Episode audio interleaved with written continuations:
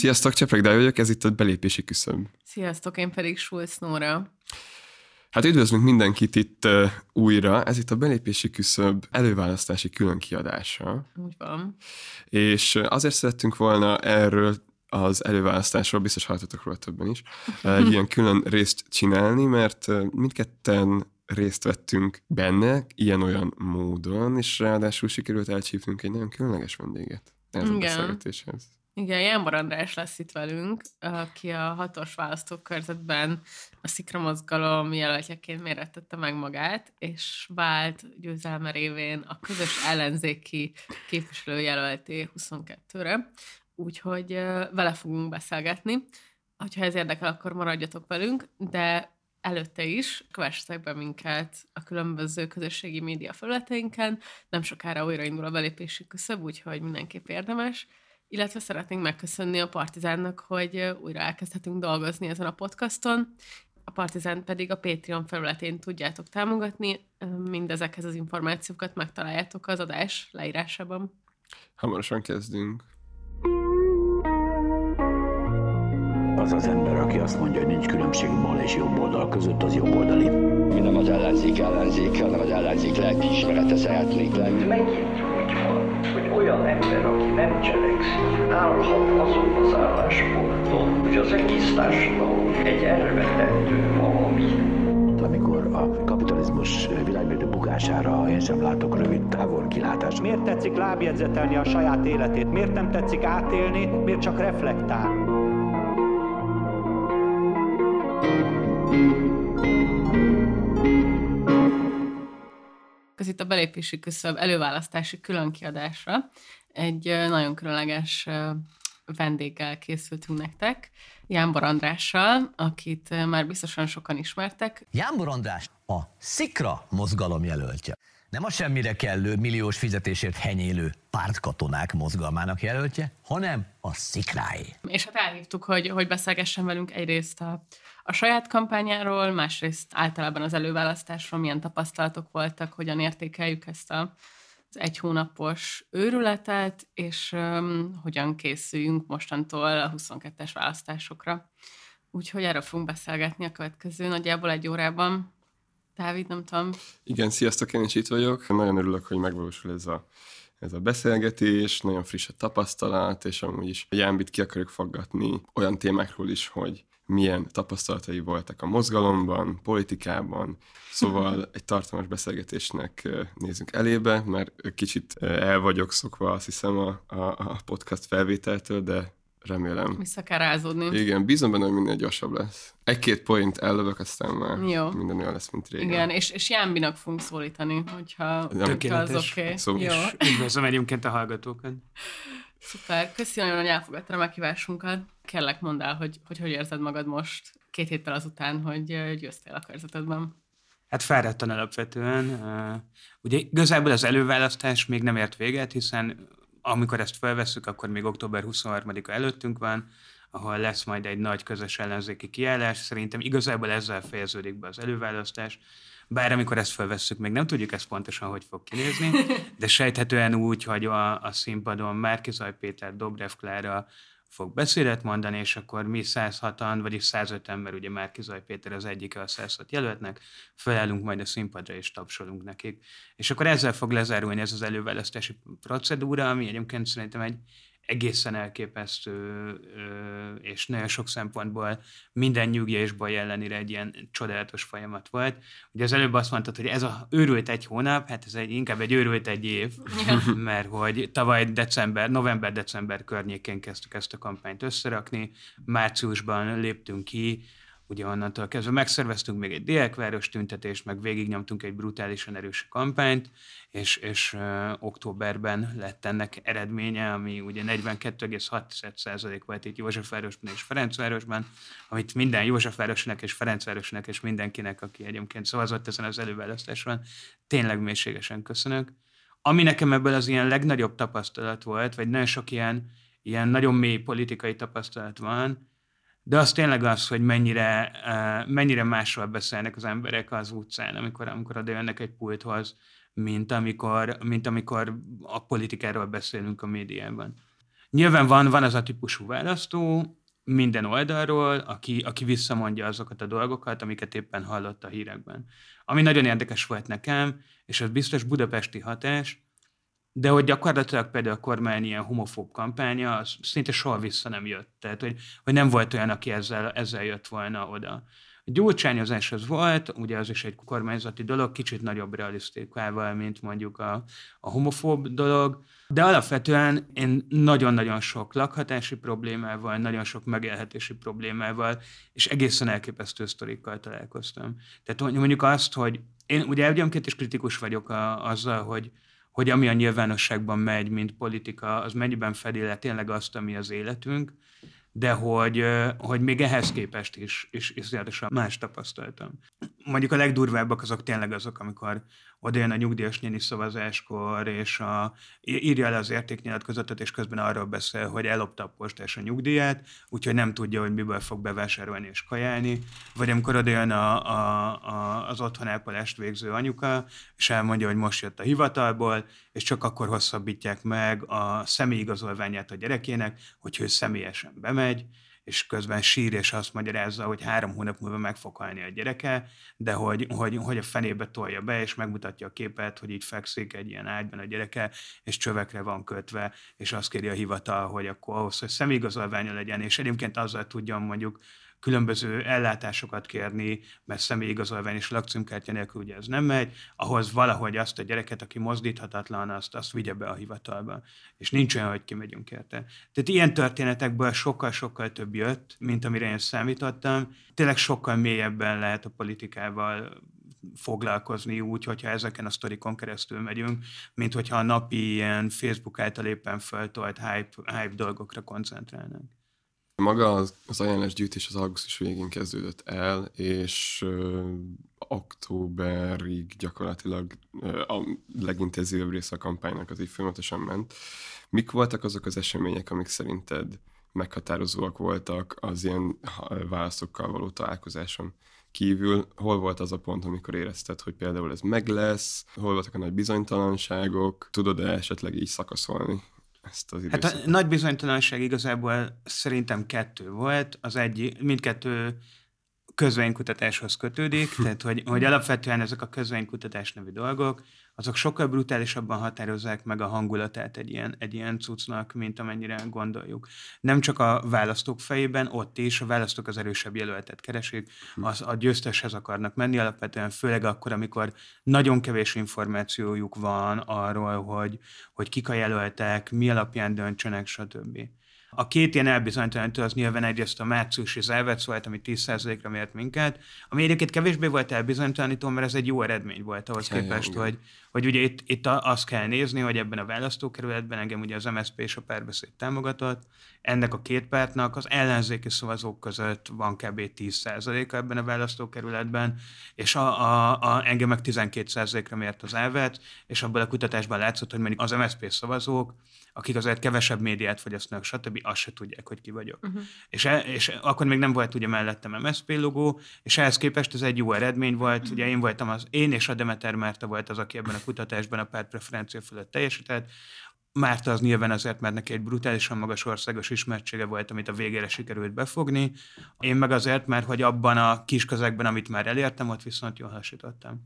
A másik pedig egy, egy másik közvénykutatás volt, ami három héttel a vége előtt lett, amiben Demeter Márta szerzett 31%-ot, a teljes ellenzéki népességben én 26-ot, azt hiszem, a Csordásonet 20-at, a Manhalter 13-at, ugye ezt összevetjük a végeredménnyel, elég vicces, és az előválasztáson biztos részvételt ígérők között pedig a Márta 26 volt, az a nettésén 20, és a, a Manhalter 15. És akkor e, ez egy ilyen, tehát hogy egy ilyen stresszes időszakban, amikor az ember így megy előre, az nagyon nehéz volt. Egyrészt ugye ezt még a, a kampánycsapatnak sem mondtuk el ezt a kutatást. Mm. Ja, a, azt azért mondjuk, hogy a Demeter Márta lett végül a negyedik. Negyedik, tíz százalékkal, igen. igen. Nagyon kevés szavazattal. Ilyenkor ez nagyon megfogja az embert, és nagyon nehéz az energiákat újra belepréselni. És ugye itt az van, hogy, hogy közben pedig én pontosan tudom, mert nem vagyok közvénykutató, de elég sokat foglalkoztam ilyesmivel, hogy nem lehet az előválasztást mérni, és gyakorlatilag még egyik ismerősöm, aki régebben közvénykutatással foglalkozott, mondta még február környékén, hogy basszus, hogyha most még közvénykutatással foglalkozna, akkor felépítene a semmiből egy, egy családi házat. A... Ez Karácsony Gergely volt? Nem, nem, nem. Má, másik ismerősöm, aki pedig aktív közvénykutató, vele meg azt beszélgettük, hogy, hogy be kéne tiltani ezeket az előválasztási közvénykutatásokat az Országos Előválasztási Bizottság által, mert egyszerűen tényleg mérhetetlen az, hogy, hogy egy ezer fős mintában 400 ember mondja magát ellenzékinek, abból 240 azt mondja, hogy elmegy az előválasztásra, de valójában ezer emberből még Budapesten is csak 80 megy el.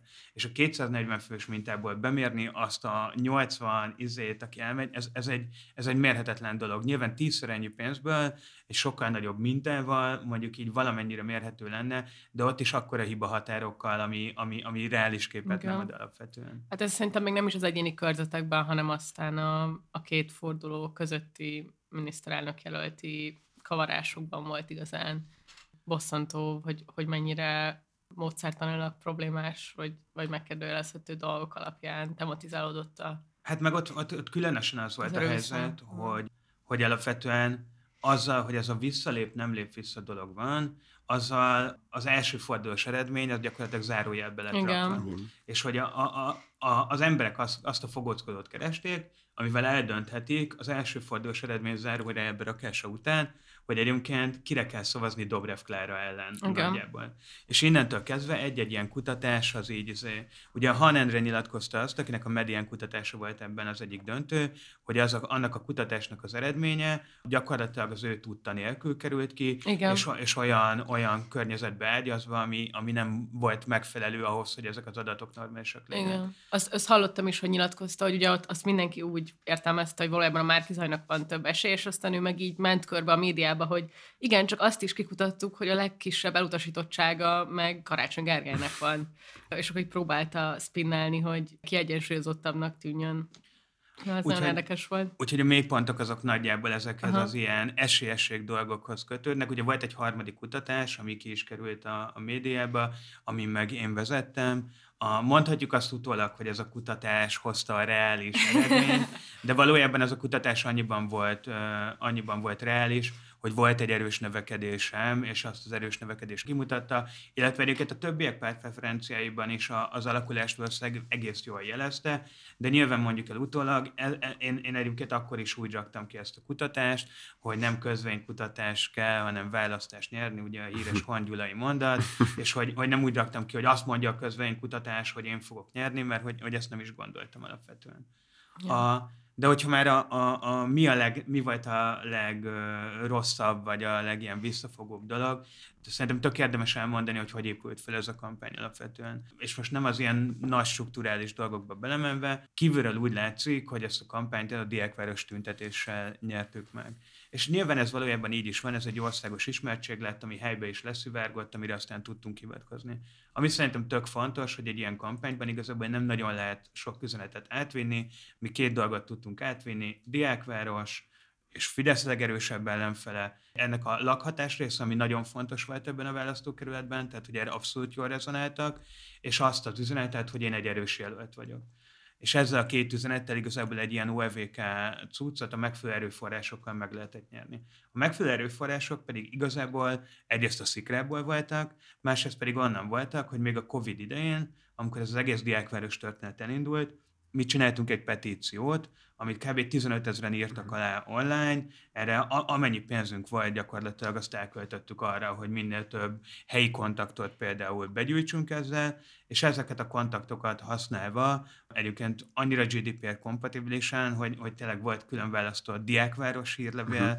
meg külön választott nem, nem diákváros hírlevél, hogy azoknak, akik, akik csak erre iratkoztak föl, azoknak GDPR kompatibilisen küldjünk. Még sokan nem értették az ilyen partizán társalgóba való posztok már az utolsó héten, hogy ti is kapjátok Jámbor Andrástól a hírleveleket, és hogy ezt egy csomóan nem, vesz, nem nézik meg, hogy mit írnak alá, és hogy meddig lehet tárolni a dolgaikat. Ja, ilyenből egyébként voltak mm. ilyen nagyon mókás dolgok, amikor valaki betegelt a Facebookon, hogy miért kap tőlem üzét, és aztán ráírtam, és együtt így meg, megfejtettük, hogy mikor írta Igen. azt a, a, a cuccot. Alapvetően olyan egyáltalán nem volt egyébként, amikor, amikor valaki, valaki úgy kapott volna tőlünk, kifejezetten tőlünk valamit, hogy az, az ne lett volna GDPR kompatibilis, de nem is a GDPR a lényeg, hanem az a lényeg, hogy hogy gyakorlatilag ebből a 15 ezer kontaktból lett utána nagyon sok aktivista, lett utána nagyon sok kis adomány. Tehát ebben a kampányban az a baj, nem tudom fejből, hogy mennyi volt az összköltés, vagy az össz, össz bejövő pénz,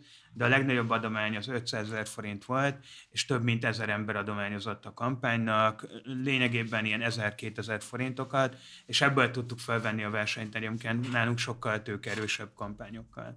Tehát, hogy, hogy, hogy, és ugye maga a tüntetés, tehát az a tízezer ember, aki ott volt, az is nagyban ennek a Diákváros petíciónak köszönhető. Nem a, mind a tízezer ember, de mondjuk 1500-2000 biztos, hogy innen jött.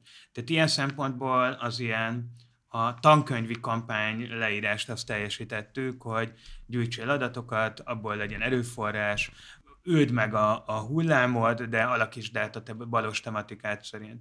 Tehát én arra nagyon büszke vagyok, hogy, hogy a, hogyha mi nem vagyunk, akkor ez az egész diákváros ügy, ugye egy ilyen nyugat-kelet, mhm. antikína, antikína antikommunista. Igen, ö, ö, ilyen percepcióban érkezik meg, és nem abban a percepcióban, ami egyébként szerintem a valóság, és sokkal fontosabb, hogy van ez a 12 ezer kollégiumi férőhely és 5800 bérlakás, amire iszonyatosan nagy szükség van ebben az országban.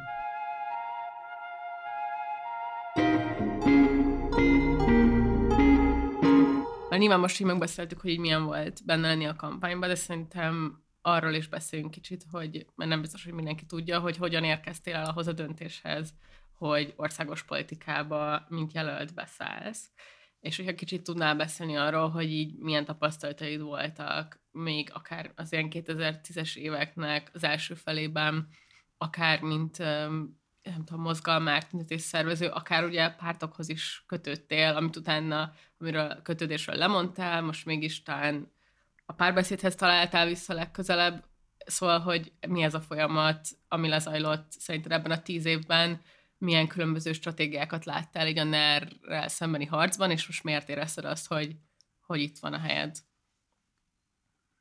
Hát ugye annak a döntésnek, és akkor induljunk visszafelé, hogy én elindulok ezen a, a, a választáson, annak két oka volt. Ugye ez hozzátartozik az, hogy én kérdezgettem különféle embereket, akik betölthették volna azt a pozíciót, amit mindjárt elmondok, hogy, hogy induljanak el már ők, mert hogy én a, ebben is, ebben Karácsony Gergelyhez hasonlatos vagyok, hogy hát a fene kívánta ezt, de tényleg.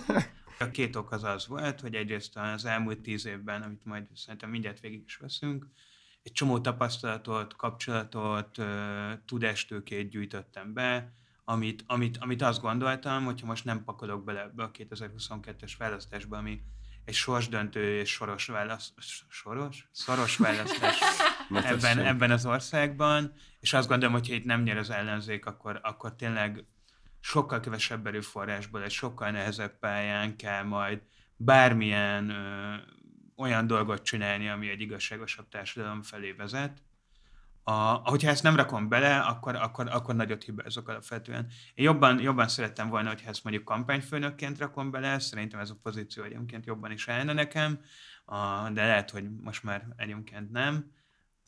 A másik, a másik pedig az volt, hogy azt gondoltam, hogy az előválasztás az egy nagyon jó alkalom arra, hogy ennek az újbalos, fiatalbalos, szélsőbalos, szociáldemokrata, nevezzük akárhogy is közegnek, ennek legyen egy saját jelöltje, ami az elmúlt években a, a mérce, a gólya, a különböző ilyen szubkult ö, mozgalmi csirek mellett, mellett így kinőtt. És hogy, hogy azt gondoltam, hogy ezt mindenképp bele kell állítani ebbe a, a, a küzdelembe, mert csak azért is, mert hogy ahhoz, hogy ez a közeg tovább nőjön, ahhoz láthatóan erőforrásokra van szükség, és, és ezeknek az erőforrásoknak az egyik terepe az intézményes politika. Tehát ugye ez a két ok volt, ami, ami, ami azt mondta, hogy, hogy, hogy én induljak el végül ebben a, ebben a körzetben, az meg, hogy itt indultam, az, az tényleg nem lehetett kérdés, tehát hogy én, én itt lakom gyerekkorom óta, 2009-ben volt az első ilyen politikai dolog, amit itt csináltam, a Kocsis Máté megválasztásával végződő polgármesterválasztáson az LMP-nek kampányoltam, de nagyon sok mindent, nagyon sok mindent csináltam itt a Józsefvárosban, és valamennyire az a Ferencvárosi dolgokat is követtem. Úgyhogy ez nekem ilyen hazai terep volt. A, és igen, hát a 2009-ben az LMP-nek kampányolva, akkor akár el is, el is juthatunk oda, hogy én nem voltam az LMP alapítója, de 2008-tól kezdve így kívülről követtem azt, hogy ott, ott mi történik, és valamikor 2009 novemberében léptem be az NMP-be, azt tudom, hogy Szél Bernadett előtt egy héttel, mert ezt valam, valamikor találtam egy e-mailezést, amiben, amiben, amiből ez kiderül. A, úgy léptem be az NMP-be, hogy egyébként nagyon vicces módon volt egy ilyen nagy szerelmi csalódásom, és utána úgy döntöttem, hogy akkor, akkor most már valamit, valamit kezdek az életemmel, és azért munkám az, az nem volt, de hogy így akkor elkezdek önkénteskedni az LMP-ben. És akkor elkezdtem önkénteskedni az LMP-ben, és akkor egy adott ponton azt mondták, hogy akkor tudok a kommunikációs csapat része lenni, hogyha belépek a pártba, mert csak akkor tudnak rárakni a levelező listákra. Egy nyilvánvalóan hazugság volt, de hát akkor már beléptem a pártba, a, én az LMP Facebook oldalt csináltam 2010-ben, meg egy ideig voltam közép-dunántúli regionális koordinátor is, de az egy elvetélt dolog volt alapvetően, és akkor, akkor innentől kezdve szépen belefolytam a politikába.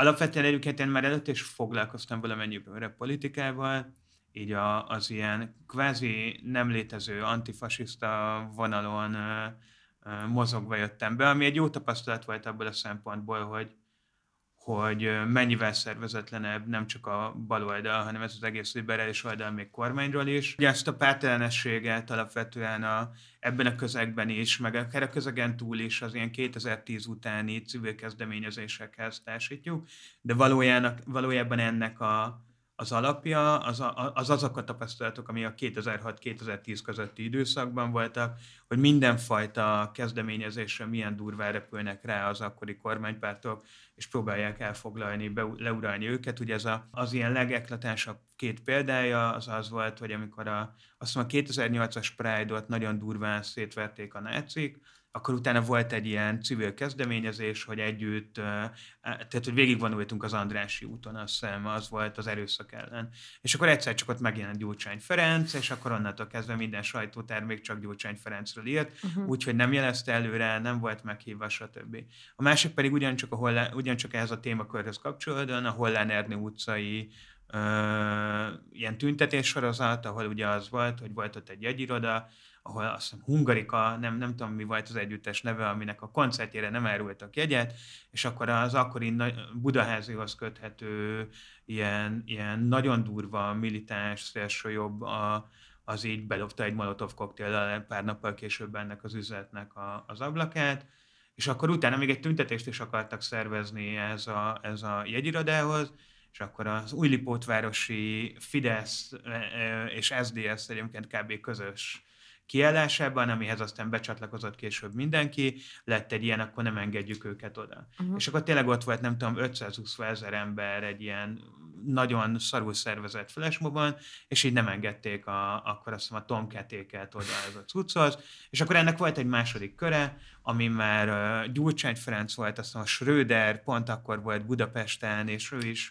uh, eljött erre a, a kiváló tüntetésre, és ott a második körben már teljesen kilettek nyomva azok, akik spontán módon az uh-huh. elsőt szervezték. Uh-huh. És ezek a tapasztalatok mentek át szerintem így tudatlanul is a 2010 utánba, hogy mindig az lesz, hogy, hogy, hogy, hogy, hogy így a pártpolitika rámegy ezekre a cuccokra, csak közben 2021-ben már az van, hogy az ellenzéki politika nem képes ezekre a civil kezdeményezésekre, vagy ö, ilyen spontán kezdeményezésekre rányomulni, mert hogy nagyon más a média struktúrája, a, nagyon más, hogy kezeli ezeket a média, tehát ugye a 2010-es elején, évek elején, ugye a mérce alapításának is ez volt az egyik fontos szempontja, hogyha ha meghirdette egy tüntetést, és mondjuk izé, látszott, hogy lesznek rajta tízezren, akkor se írták meg előre, és ilyen kis mínuszos hírekben számoltak be róla, mert ezek úgyis lényegtelen dolgok.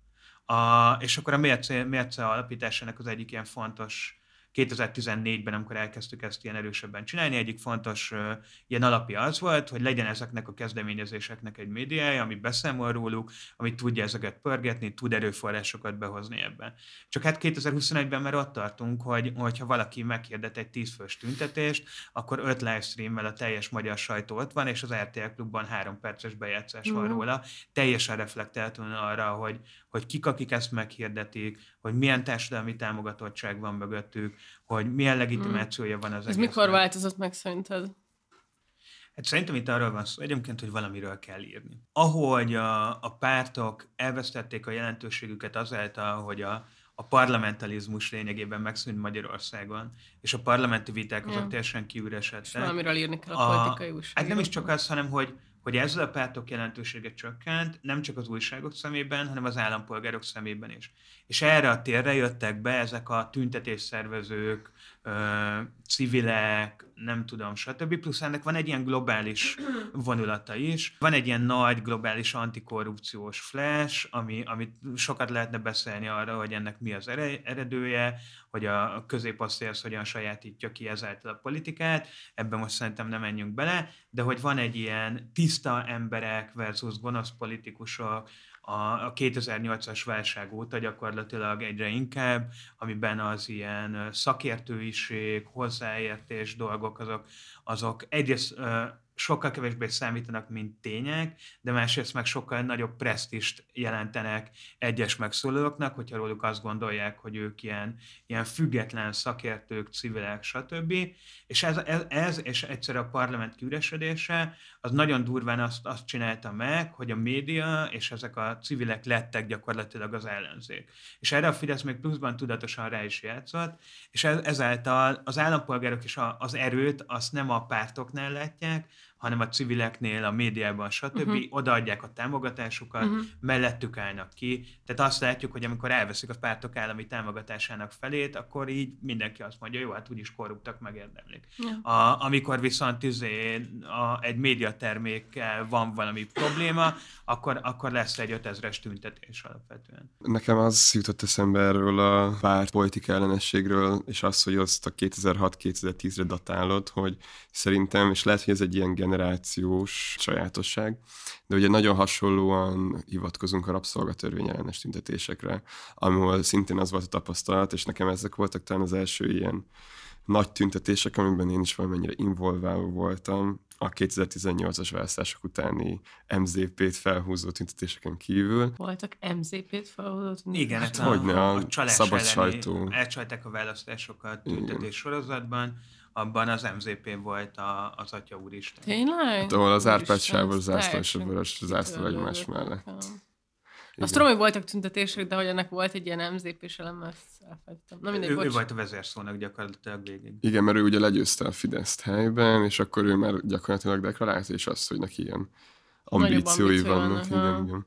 Na de hogy ugye, és hogy tök jó, hogy elmondtad ezt az ilyen pártok jelentőségének visszaesése, ugyanakkor viszont antikorrupciós narratívának a felelősödése dolgot, mert a, a rabszolgatörvényes tüntetésekben is utána tökre érzékelhető az, hogy itt nem párt pártok viszik el alapvetően ezeket a kezdeményezéseket, hanem, hanem ilyen párt emberek, politikusok, személyiségek. Szóval ez a personalizáció, ez így a médián keresztül és az ilyen beszűkült térrel is úgy érzem, hogy egyre inkább felősödik, pont azért, mert hogy, abban, mert hogy sokkal gyorsabban tud reagálni egy Szél egy telefonnal a kezében az ilyen kezdeményezések, során, mint egy párt, aki igazából nem is nagyon rendelkezik azokkal az eszközökkel, ami alkalmas tenni arra, hogy hatékonyan be tudjon foglalni egy ilyen kezdeményezést.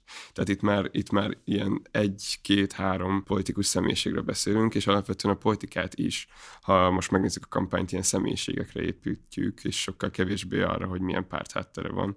Sokszor ugye elsősorban az inkább nyilvánvalóan hoz magával egy ilyen tábort, de hogy ugyanakkor sokszor... Azért ez, ez mindig így volt, tehát hogy, hmm. hogy a, az, hogy, hogy személyekkel adjuk el a politikát, tehát hogy, hogy a 94-es MSZP is Horn Gyulával volt eladva, Orbán Viktorról ugye ne beszéljünk ebben a témakörben, mert ez teljesen egyértelmű, hogy főleg most már nem Fidesz van, hanem Orbán Viktor van, a, de hogy Vona Gábor, a, visszább megyünk mondjuk, a, ugye Megyesi Péter is egy, egy, szem, egy karakter volt, akire ezt a békesség, véget vetünk a harcnak dolgot próbáltak felépíteni, egyébként nagyon hasonló a Karácsony Gergelyhez, a, de hogy, hogy, hogy, és akkor ez csak a magyarokat mondjuk, de hát, hogyha az amerikai politikát Ja, nézzük, persze. ott meg, ott meg teljesen karakterekre van, és, és személyiségekre. Ugye ez, egy, ez, ez a kommunikációnak sajátossága, a, amióta létezik modern politikai kommunikáció gyakorlatilag, mert hogy, hogy, hogy sokkal egyszerűbb. Itt inkább az a probléma, hogy mennyire vannak szervezetek, és mennyire nincsenek szervezetek. Igen, én inkább Tehát, arra akartam utalni, hogy itt inkább ilyen szervezetek nélkül lebegő politikai személyiségek vannak. A rabszolgatörvényt pont, pont fordulópontnak látom Mhm. ebből a szempontból. Tehát, hogy a rabszolgatörvény az, az nagyon brutálisan hozzájárult ahhoz, a, az, hogy az ellenzéki pártokat közösen álltak ki, és egyébként közösségként viselkedtek, tehát hogy a, az MTV a székházban együtt dolgozás, az, az kifelé is megteremtett egy ilyen közösségelményt, és szerintem anélkül nem lett volna a 2019-es önkormányzati választási siker, mert hogy annyira összeragadtak a pártok, hogy már nem lehetett őket szétválasztani. Tehát, hogyha valaki ki is akart volna ugrani ebből, akkor megbüntették volna a választók. Tehát, hogy ah- ahhoz, hogy mondjuk ez az előválasztás létrejött, hogy nyert Karácsony Gergely, és nagyon sok polgármester még 2019-ben vidéken is és Budapesten is, ahhoz a rabszolgatörvény tüntetéseknek ez a, a dinamikája hozzájárult. Ami viszont egy nagyon érdekes dolog, hogy, hogy ugye nekünk az a kritikánk azzal az egész folyamattal kapcsolatban, hogy egy balos, végre a középosztály diskurzusából kilépő ügyből lett egy, egy szokásos ilyen antikorrupció, sz- szólásszabadság, stb. ügy, és hogy, hogy miközben egyébként ez hozzájárult ahhoz, hogy megteremtődött ez az ellenzéki egység. Egyrészt egyébként szerintem kicsit ahhoz is hozzájárult, hogy kicsit balosabb az ellenzé, hatpárti Mhm. ellenzék programja, de hogy megint az történt, hogy a kinek politizálunk kérdés, az erőteljesen, erőteljesen megint az ilyen középosztály felé Hát meg, hogy ki politizál. Tehát, hogy az, Mhm. azok a tüntetések, amikor megjelentek a szakszer, nem tudom, a vasasosok, és nem tudom, full ilyen egyen cuccban, Ja, ja, meg ilyen dobokkal, meg mit tudom én, és akkor ez mondjuk az egyik tüntetés, és akkor eltelik két hét, és akkor az ilyen arról szól, az, hogy Fekete Győr András hova dobott egy lila füstgránátot. Jó, de Szóval a, az egésznek azért azt tegyük szerintem- hozzá, hogy mondjuk a, a vasasosok azok egyenruhában mondjuk megjelentek, nem tudom, 70-en, és a vasasnak van ugye, Több most mondok valamit, de több, több tízezer tagja. Tehát, hogy, Persze, hogy, de hogy érted a szimbolikáját, hogy, hogy részt vesz egy szakszervezet egy ilyen tüntetésen, azért ezek nem Hát ez egy szakszervezeti dolgok. tüntetés Hát igen, volt, de tehát, hogy, hogy- igen. Hát inkább az a probléma, hogy, hogy szerintem, hogy, hogy hát azért mondjuk a pártok vitték ezt a dolgot, mert a szakszervezetek nem vitték. Ja. Arra a szakszervezeti tüntetésre leginkább azért emlékszünk, mert Komját Imre fogta, megfogott egy munkát kenyeret zászlót, és berontotta a Kossuth térre. Az a helyzet, hogy lehet így nagyon szeretni a szakszervezeteket, de a szakszervezeti mozgalom Magyarországon egyáltalán nem létezik. Néhány szakszervezet képes arra, hogy sztrájkot szervezzen, és a saját dolgozóinak bérharcokban győzelmeket érjen el. Ez is egyébként a külső gazdasági tényezőknek a függvénye. Mhm. Tehát, hogy most szerintem azért ez egy kicsit nehezebb lesz már, mint mondjuk két évvel ezelőtt egy felfelé évelő gazdasági helyzetben, de hogy arra nem képesek, hogy önálló politikai erőként megjelenjenek a magyar politikában. Mondjuk akkor pont egy csomóan beléptek, vagy akkor volt egy belépési Igen. hullám, tehát hogy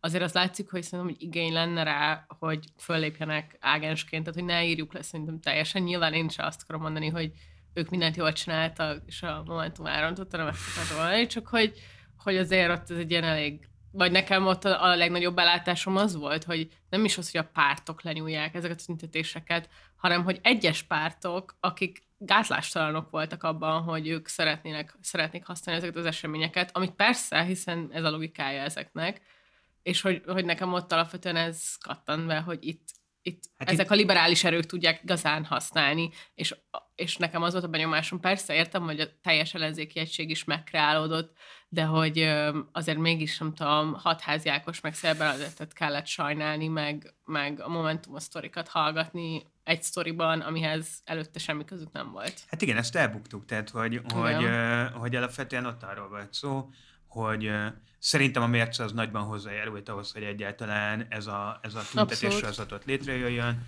Azt, ezért lehet, hogy majd a mércesek levágják a fejemet, de hogy azt, azt mondjuk így el tudom mondani, hogy én akkor főszerkesztőként, mert ugye akkor a mérce főszerkesztője voltam, én utasításba adtam azt, hogy minden nap kell írni egy cikket a rabszolgatörvényről, és addig kell ezt tolni, ameddig nem lesz ennek lényegében politikai következménye.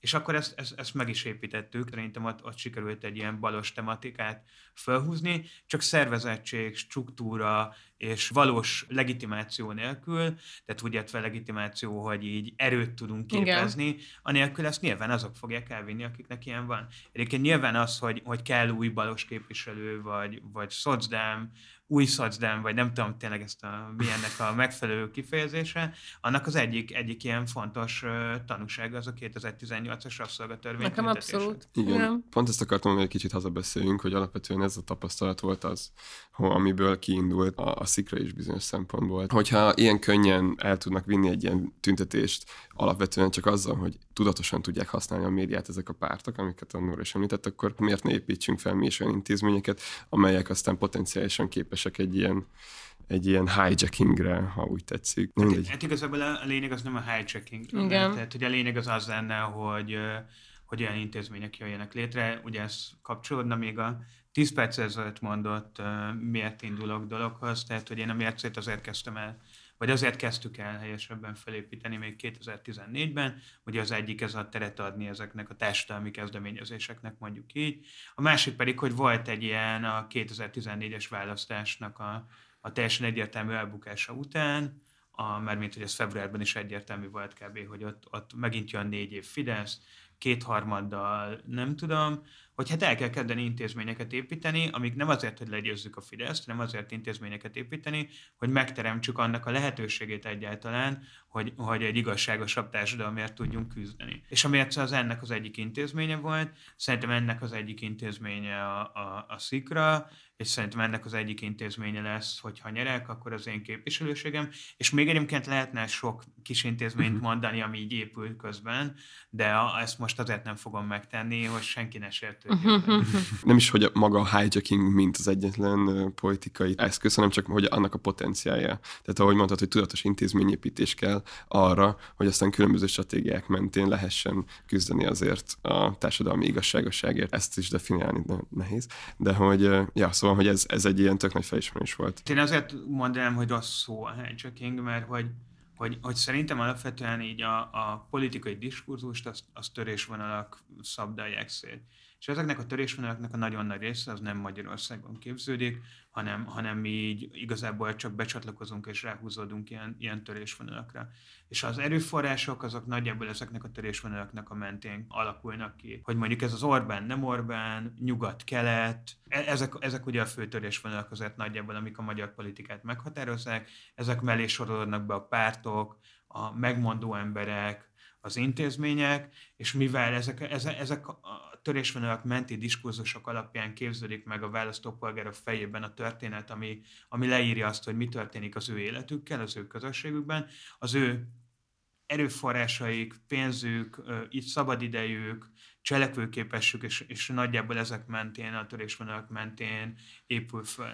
És nem a, tehát azért mondom, hogy rossz szó a hijacking minden értelemben, mert hogy az, hogyha egyszer-egyszer tudjuk, tudunk emellé a törésvonalak mellé témát felhúzni, az, az nem, nem teremti meg a baloldali politizálást. Igazából azt teremti meg a baloldali politizálást, hogyha ezeknek a törésvonalak mellé új törésvonalat tudunk felhúzni, vagy egy ilyen törésvonalat el tudunk alapvetően térinteni a balos üzenet mellé. Hát meg az például mondjuk nem hijacking volt, hogy a Fudan kapcsán mi a diákvárosról beszéltünk szerintem, hanem hogy egyszerűen nem. alapból teljesen más értékrendszer és szempontrendszer alapján vesszük észre a problémákat, és inkább arról van szó, hogy erre legyen képesség, hogy ezeket végig tudjuk vinni, hogy ezek ne csak egy-egy véleménycikk legyen, ez ne csak egy-egy Facebook poszt legyen, hanem, hanem akkor mi szervezünk egy tüntetést, amin hogyha oda dugják bármelyik résztvevőnek a orra alá a mikrofont, jé, ő is arról fog elkezdeni beszélni, hogy lakhatási válság van, és hogy, hogy egy, a barna mezős területeken lehet, hogy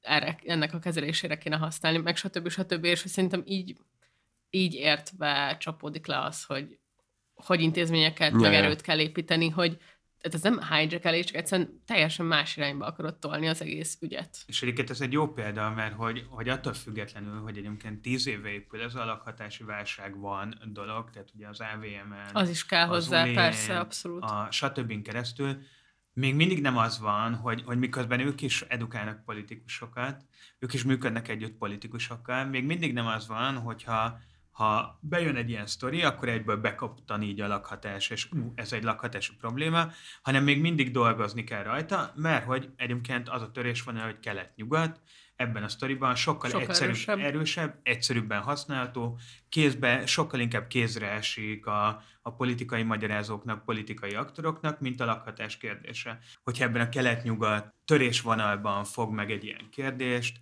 abban sokkal, sokkal egyszerűbben jönnek vissza neki erőforrások, láthatóság, média szereplés, akár pénz, uh-huh. aktivista, bár melyik párt gyűjt Magyarországon egyébként, vagy egy politikus aktivistát, egy, ez egy ilyen politikai gyorskaja gyakorlatilag, ami készhez jön, azt, azt így elfogyasztom, úgy csinálom a politikát, és igazából a, a tehát tényleg sokkal egyszerűbb egyszerűen hmm. ezzel foglalkozniuk. Kicsit úgy érzem, hogy pont azért van potenciálja mindenfajta ilyen újdonságnak a politikában, mert hogy ezek a törésvonalak így már untig lettek ismételve, és hogy a valós mobilizációs elővel egyre kevésbé rendelkeznek, és ez látszik is, hogy, hogy új törésvonalak való Szerintem rávilágítás, vagy ilyesmi, az még, hogy jó, persze ugyanolyan potenciál nem rendelkezik, mint egy kelet-nyugati, de hogy látszik, hogy igenis van benne svung. Szerintem nincs benne svung. Uh-huh. Tehát, hogy ez az intézményépítés azért kell, hogy, hogy feltöltődjön mondjuk úgy energiával ez a, ez a törés van, és csak egyszerű példával, ugye az előválasztás második fordulójában azért mentek el sokan szavazni, mert egyszerűen hangulat volt teremtve. Tehát dobálták egymásra a szart, és hogy, hogy, hogy ebből így, így sokkal egyszerűbben megképződik az, hogy jó, akkor én, én vagy választok, vagy elmegyek, stb. Ugye ez a 2010-es évek közepén volt ez a sláger mondat a budapesti aktivista körökben, tüntetésre nem akar már senki járni, azt már ja. unják az emberek. De hát nem unják, tehát alapvetően, hogyha, hogyha megképződik egy politikai helyzet, hogyha feltöltődik energiával ezek a szokásos törésvonalak, akkor, akkor tüntetni fognak elmenni, mert hogy ez az, amit ismernek és tudnak használni. Tehát a politikai hozzáférést azt, azt nem szabad lebecsülni alapvetően, és nem csak a, a, abban, hogy ki tud-e menni valaki tüntetni, hogy hall-e az információ arról, hogy egyáltalán van tüntetés, hanem abban is, hogy mennyire egyszerűen érti meg azt, hogy miről szól egy tüntetés. És azt, hogy izé, mocskos Orbán, hát sokkal egyszerűbben érti meg, mint hogy ha felépítünk 5800 bérlakást, akkor azzal egyébként csökkennek majd az albérletárak, és egyébként a te gyereked, amikor majd albérletbe akar költözni, akkor neki egyébként egyszerűbb lesz és olcsóbb az, hogy albérletbe költözzön.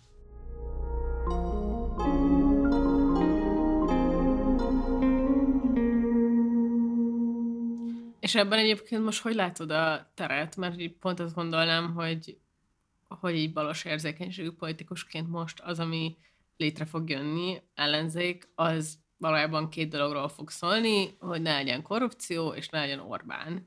És hogy ebben hogy látod, vagy hogy érzed, hogy mennyire lesz tér bármi másról beszélni, mennyire van felismerés az ellenzéki politikusok között azzal kapcsolatban, hogy lehet, hogy kellene másról beszélni, hogyha be akarnak vonni új szavazókat.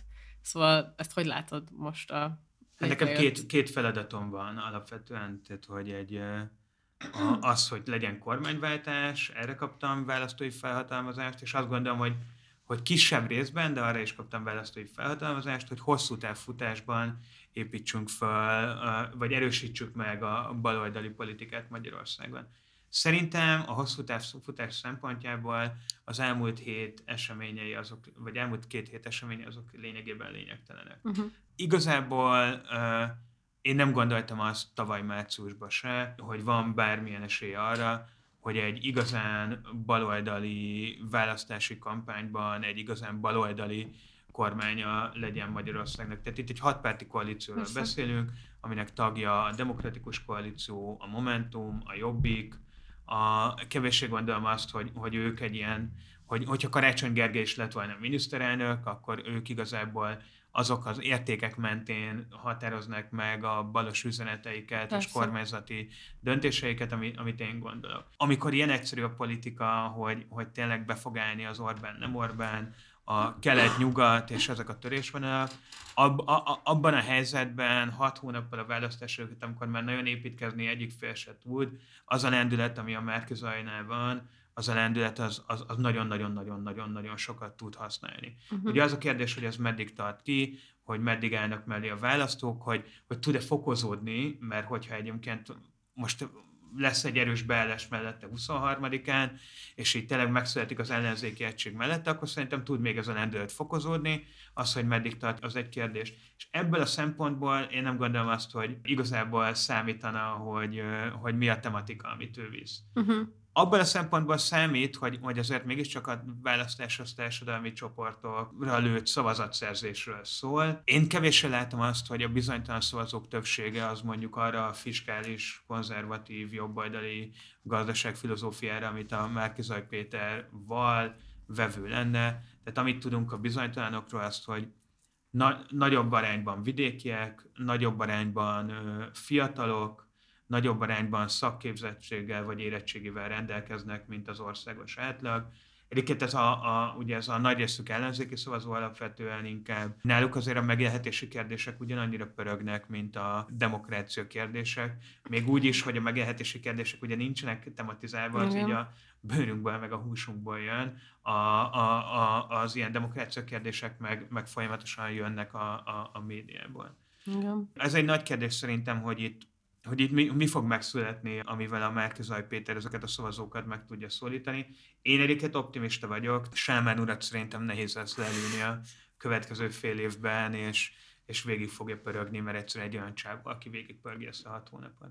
Ja, én abban biztos vagyok, hogy végig tolja. Én csak azt tudom, hogy ha mindenfajta jóléti intézkedésre az a válasz, hogy meg kell néznünk, hogy hogy áll majd az államháztartás, az egy különösebben meggyőző üzenet lenne, így a, nem tudom, Török Gáborként viselkedő, nagyon kombináló ellenzéki magszavazókon kívül bárkinek. De nem lehet például a kampányban ilyen munkamegosztást csinálni, hogy az MZP ilyenek, ilyen kérdésekről nem beszél, hanem például olyan politikusok viszik ezt, akik, akik inkább, tehát mert például a Nem, mert rá fognak figyelni, kérdéseket- mert az MZP-től akarom hallani, hogy ő mivel fog engem meggyőzni.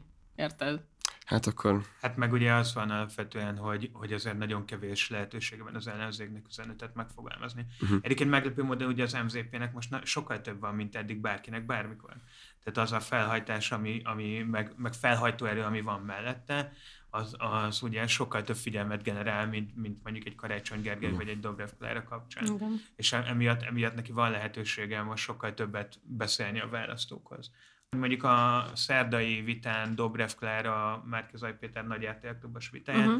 azért ott, ott, ott a, a, az ilyen béremelés kapcsán elmondta, hogy a három nagy szektorban, a oktatás, egészségügy, rendőröknél például kell béremelés. Hát igen, de Nyilván nem én- hajlandó elköteleződni. Többet, többet Igen. gondolok a, arról, hogy hol kéne béremelés, meg közgazdaságilag is többet gondolok arról, hogy ez miért lenne jó egyébként egy Igen. válság utáni felívelő szakaszban az országnak. De hogy szerintem ebben, ebben, ebben én majdnem biztos vagyok, hogy lesz Meg így valaki szóljon már neki, hogy így, tehát így le van, tehát a neoliberalizmus vonata az így már így, tehát arra nem lehet felszállni már ezen a ponton, így mindenki elengedte, már de tényleg az ilyen nemzetközi financiális elitek is ezen már így túlléptek, és csak így tényleg én így nem értem, hogy erről miért nem hajlandó valaki így ezt így elmagyarázni neki. Vagy Ja. ezen mit kéne csinálni, hogy erről tényleg lesz hát nem tudom szólni a világbanknak, hogy ő szóljon neki, vagy ők szóljanak neki. Ja, hogy ha, Mert ha hát Christine Lagarde felhívja MZP-t, akkor lehet, hogy ráhallgat. Jó reggelt kívánok. Szerintem ő inkább az ilyen szakértőiségre szokott ilyenkor Hát ezt mondom, hogy már a szakértők nem- se ott vannak, ahol ő. De, De a szakértőiségnek nagyon nagy. a. Igen. Hogy? hogy, hogy ő egy ilyen, hogy ő ilyen fiskálisan konzervatív. Hát de már a szakértők se fiskálisan konzervatívak. Hát Jó, de ez nem csapódik le, igen. Nem Hát de miért? Hát már a Bajnai se gondolja, hogy jól csinált mindent. De, De, ő, de, hogy ezzel meg lehet ezt a pozíciót építeni. igen, és, és igazából alapvetően szerintem nem Jó, ez oké, számít. értem, csak frusztrál. Ja persze, hát pont ez az, hogy nagyon sok minden frusztráló dolog történik az utóbbi hetekben baloldaliként. Igen. És ezzel, ezzel keresünk ilyen fogóckodókat, hogy de hát, ha azért a kampányban lesznek olyan szereplők, akik tudják erősíteni az ilyen megélhetési témákat, reménykedve abban, hogy ez erősíti ezt a hatpárti kampányt. Amikor ilyen mozgásterekről beszélünk, akkor erre is gondolunk, hogy remélünk azt, hogy, hogy alapvetően erre igény van, és szükség van rá. De hogy ezzel kapcsolatban ugye nagyon sok bizonytalanság is van. Az, hogy például itt Józsefvárosban, meg Ferencvárosban sikerült-e ezzel megmozgatni olyanokat, akik részt vettek az előválasztáson, az még, az még bizonyítást vár. Azért szerintem igen, vagy nekem az ilyen kopogtatásokon tökre voltak olyan élményeim, hogy így, hát igen, igen, a Jánbor Andris az a, az a balos gyerek, a Jánbor Andris a diákváros, a Jánbor Andris, aki így nem tudom, a lakhatású válsággal akar kezdeni valamit, szóval szerintem azért átmentek ilyen típusú üzenetek is, meg egyébként meglepően vannak még ilyen ö, régi balos emberek is szerintem, akik még így itt élnek, és így abszolút így megértették, hogy, Igen. hogy neked ilyen szociáldemokrata identitásod is van. Hát ilyen szempontból egyébként ez egy nagyon érdekes dolog, hogy a, a Józsefváros és Ferencváros az a Momentum két legerősebb kerület nagyjából. Most már valószínűleg Budán erősebb a Momentum egyébként, de hogy... Visszavonultak. Hogy, és közben pedig nekem is az volt a tapasztalatom, hogy, hogy itt abszolút működnek ezek a, a, a megélhetéssel, lakhatási válsággal kapcsolatos üzenetek, és hát ez egy, ez egy kritika is azért a saját szövetségeseimmel szemben, hogy így, hogy miért, miért lehet momentumos ez a, ez a körzet, amikor, amikor azért alapvetően a Momentum kevéssé ebből a szempontból fogja meg a politikát, mint, mint közösség ügyeinek intézését. Igen. Ja, amúgy az ilyen másik bizonyíték azt hiszem az az volt, hogy itt uh, ahhoz képest, hogy a lakosság átlagkeresete alapvetően alacsonyabb a belső kerületekhez képest, és inkább az ilyen külső kerületekhez húz, ahol a Dobrev nyert jellemzően, itt viszont a karácsony kapott a legtöbb szavazatot. Tehát, hogy itt, és aki szintén ugye elvileg egy ilyen, egy ilyen balos, kicsit szocdem programmal indult. A kampányában legalábbis igyekezett tematizálni ilyen problémákat. Szóval nekem is az volt, azt hiszem, hogy, hogy, hogy itt sikerült átvinni. Kérdés az, hogy itt ez a helyi siker, az országos kampányban mennyire tud megjelenni, mennyire tud gyökeret verni más területeken, mennyire tud tematizálódni ezt úgy, hogy az MZP a már említett Ha nem is az, ha nem az MZP lenne a miniszterelnök jelölt, ha valaki más, akkor is azt tudom mondani, hogy lényegében sem ennyire. Az nagy tanúság volt, és, és alapvetően is azt gondoltam, de még inkább ez derült ki, hogy, hogy azért egy egyéni jelölt, mondjuk egy előválasztási egyéni jelölt nem, még inkább igazából nem, kér, nem rendelkezik tematizáló erővel. És egy egyéni jelölti kampány is a hely, helyben, helyben lévésen kívül, vagy levésen kívül nem rendelkezik a tematizációs erővel. Pluszban én azt gondolom, hogy ezért a, a, engem arra választottak meg ez az előválasztás, hogy a kormányváltás ügyét segítsem elő. Nekem azt a kampányt kell vinnem, ami a központi kampány, részben kiegészítve azokkal, amik, amik, amik így a helyi specifikumok, meg hát amit gondolok a világról. Tehát, hogy, hogy nyilván, hogyha nem tudom, Márkizaj Péter lerúg egy kisgyereket, aki egy sztrájkoló dolgozó kezében van, akkor, akkor nem fogok kussolni, de hogy azért kevéssé gondolom, hogy ez meg fog történni, sőt, biztos vagyok benne, hogy nem. Úgyhogy am- ameddig ez nem történik meg, addig, addig nyilvánvalóan én a, a, annak a legitimációnak mentén, amit kaptam, én, én ezt a közös kampányt fogom folytatni.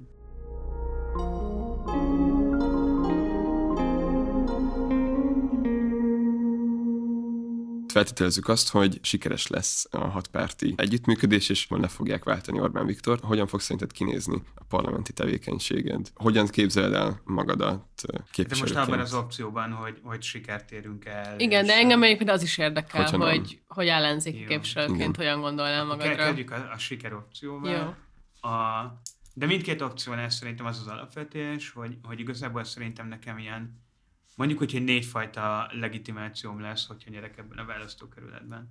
Lesz egy, egy ilyen választókerületi legitimáció, majd nekem Józsefváros és Ferencváros ügyével kell foglalkoznom, az itt élőket kell képviselnem, az ő egyébként ügyes bajos önkormányzatok által becsatornázott dolgait, illetve azokat az országos témákat, amik, amik helyben nagyon erősen specifikusak, egyébként például ilyen a lakhatás. Aztán van egy olyan a legitimáció, hogy hát nyilvánvalóan engem az ellenzéki választók fognak megválasztani. És uh, miközben nyilván országgyűlési képviselőként feladatom az is, hogy, hogy úgy döntsek, hogy az nem csak az ellenzéki, hanem a jelenlegi kormánypárt, tehát a fideszes szavazók érdekeit is képviselje. A, alapvetően szerintem az, az nekem nem játszik, hogy nem szavazom meg a miniszterelnököt, tehát meg fogom szavazni a miniszterelnököt, a kormányprogramot, az első költségvetést, ezt a legitimációt figyelembe kell vennem. És akkor ezen kívül van még két dolog, ami kevésbé legitimáció, de meghatározza azt, hogy nekem mit kell csinálnom szavazási magatartásban, merre kell mozognom. Az egyik az az, hogy az a közeg, ami engem támogatott a, abban, hogy elinduljak, gondolok itt a Szikrára és egyébként más ilyen balosabb szervezetekre is, az ő gondolati világukat, értéküket, és akár a, a szervezetüket is képviselnem kell, mint parlamenti képviselő. A negyedik pedig az az egyszerű dolog, hogy ember vagyok, amellett, hogy politikus, bár ezt néha nem szokták a politikusoknál elfogadni, de hogy van egy gondolatom a világról, és azt a gondolatiságot kell képviselnem. Tehát, hogy ezt a négy, négy dolgot kell egyszerre, egyszerre megtennem. Emellett pedig az van, hogy hogy szerintem egyéni képviselőként, és soha nem mondd azt, hogy soha, de hogy, hogy nekem mondjuk kormánypozíciót vállalni, az így, az így sok lenne. Az egyéni képviselők többségéhez mérten több érzékem van, vagy, vagy több nem is érzékem, talán több vágyam van arra, hogy mondjuk az országos politikai ügyekben mondjak valamit, vagy talán egyébként az van, hogy, hogy, hogy van egy kicsit strukturálisabb, rendszer szintű, mélyebb rálátásom azáltal, hogy így az elmúlt 15 évben mivel foglalkoztam, és ezért, ezért én valamennyire azért országos politikus leszek szerintem, és az már nem fér bele, hogy, hogy egyszerre nem tudom, a milyen államtitkárságon legyek, a országos politikai ügyekben megszólaljak, és egyéni képviselő legyek. Tehát, hogy, hogy szerintem mindenkinek meg kell találni, hogy hol jó. Én nem biztos, hogy a kormányzásban, mint intézményben vagyok alapvetően jó. De mondom, soha nem mond, hogy soha, tehát hogy meglátjuk, hogy mi fog történni egy ilyen helyzetben, meglátjuk, hogy hogy néz ki a minisztériumi struktúra, stb. A másik dolog pedig az, hogy ez egy hosszú távfutás és hogy attól függetlenül, hogy, hogy kormányba megyünk vagy ellenzékbe, attól függetlenül segít, elő kell segíteni azt, hogy ez a balos intézményrendszer épüljön, ezek a balos szervezetek növekedjenek. Akkor be fog szülni ellenzék. Tehát, hogyha ellenzék kiképviselőnek kellene, akkor is be fog szülni a parlamentbe. Hát szerintem onnantól kezdve, hogy elmondtam ezt a négyes legitimációt, aminek a része az ellenzéki szavazók képviselete és a helyiek képviselete, szerintem nincs olyan döntés, hogy nem beülni a parlamentbe. Tehát, hogy egyéni képviselőként mega nincsen ilyen döntés, ja. tehát, hogy, hogy ez, ez azért, és szerintem országos listán is azért a, a választópolgárok nagy, lehet, hogy van egy ilyen értelmiségi hangulat, hogy jaj, nem veszünk részt a parlamenti munkában, de azért kutatás is van erre, meg, meg személyes tapasztalat is az, hogy, hogy azért alapvetően alapvetően az emberek azért választanak meg képviselőket, hogy ők segítség azt, hogy egy kicsit jobb legyen az életük. És hogy ezt feladni azzal, hogy nem ülünk be a parlamentbe, szerintem az, az így a, a, a teljes pártpolitikának így a, így a megcsúfolása. Ellenzékben ugye az a kérdés, hogy, hogy szerintem ott sem mindegy, hogy mi történik. Én, én nem látom azt most, hogy olyan verzió lesz, hogy brutális Fidesz győzelem, uh-huh. de azt, azt látom, hogy, hogy van arra esély, bár én azt gondolom, hogy kormányváltás lesz, hogy egy szűk, el, szűk, korm, szűk Fidesz győzelem lesz. És mondjuk egy ilyen 106-93, vagy, vagy akár egy 102-97 hetes helyzetben, viszont azt szerintem már egy megváltozott politikai helyzet. Tehát, hogy, hogy akkor Orbán Viktornak a hatalma is máshogy fog kinézni, Igen. hogyha van három fideszes képviselő, aki kiszavaz, és nincsen többsége. Valószínűleg kinyitná a Fideszen belüli konfliktusokat Igen, meg, meg, meg, meg máshogy néznek a választópolgárok is rá arra, hogy mi itt a helyzet, és lehetne folytatni a sort. Én biztos vagyok, hogy ellenzéki képviselőként egy dolgot nem fogok csinálni, azt, hogy minden szarra rárepüljek, már bocsánat. Uh-huh. Tehát, hogy, 500 hogy, indítvány beadni egy évben? Meg hát 500 indítvány beadni. Az egy mondjuk, büntetési rekord. Ó, Nem, hát, hát, szerintem megvannak azok a témák, amiket, amikkel József Város és Ferenc városi képviselőjelöltként és Balos képviselőjelöltként is foglalkoznom, vagy hát akkor már képviselőként is foglalkoznom kell, és akkor legyenek ezek az ügyek végigvéve. Tehát szerintem a probléma, probléma az ellenzéki politizálása jelenleg az, hogy így belecsapunk dolgokba, uh-huh. és aztán, aztán nem használjuk ki azt az eszköztárat, ami még ellenzéki politikusként még ebben a rendszerben is lehetséges. Lehet, hogy akkor lesz, lesz győzelem egy-egy ilyen ügyben, de hogy legalább a, a sokkal világosabbá válik Igen. az, hogy mi az a politika, amit, amit az ellenzék vagy az ember képvisel. És én, én, én, én évente ellenzéki politikusként mondjuk biztos, hogy háromnál több témával így nem foglalkoznék, de szerintem ez inkább valójában egy. Uh-huh. A, és valójában szerintem a ciklus alatt kettő mondjuk. Ja. És de akkor az legyen végigvíve, és legyen megpróbálva az, hogy ezt tényleg megcsináljuk a helyiek érdekében. Ebben mondjuk szerintem például az Ungár Péter egy tök jó példa a, a szociális, a szociális megápolási kérdésekben, és az is, az is egy ilyen dolog, hogy tökre lenne több valós politikus látni, ahogy hasonlóan visz ügyeket. Ja, és ebben szerintem tökre van potenciál, és hát egyrészt olyan nagyon szurkolunk neked, Jámbi, másrészt nehéz ebből kimaradni nekünk is, úgyhogy hát egyrészt majd reméljük, hogy be tudunk csekkolni később is, április után is. Reméljük, hogy egy hasonló győzelem után tudunk beszélgetni. A kormányváltás után? Hát Vagy ez jó lenne. Után? Vagy... Minimum. Az állami rádióban. Hú, azért... Köszönöm szépen a meghívást, és egyébként a hallgatóknak is, hogyha végighallgatták ezt. Köszi, hogy itt voltál velünk, Jámbi.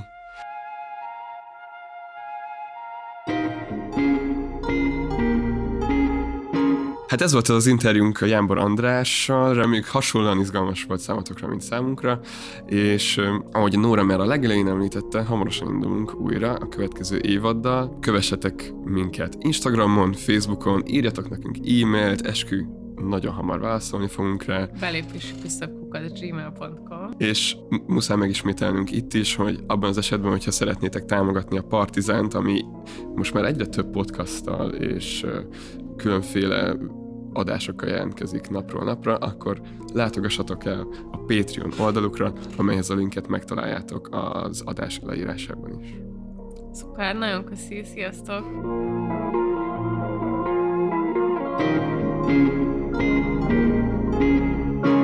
Nem vagyok rajongója, sőt igazából rengeteg nézetével abszolút nem értek egyet, de valakinek ezt a tetves mocskos geci rendszert meg kell döntenie.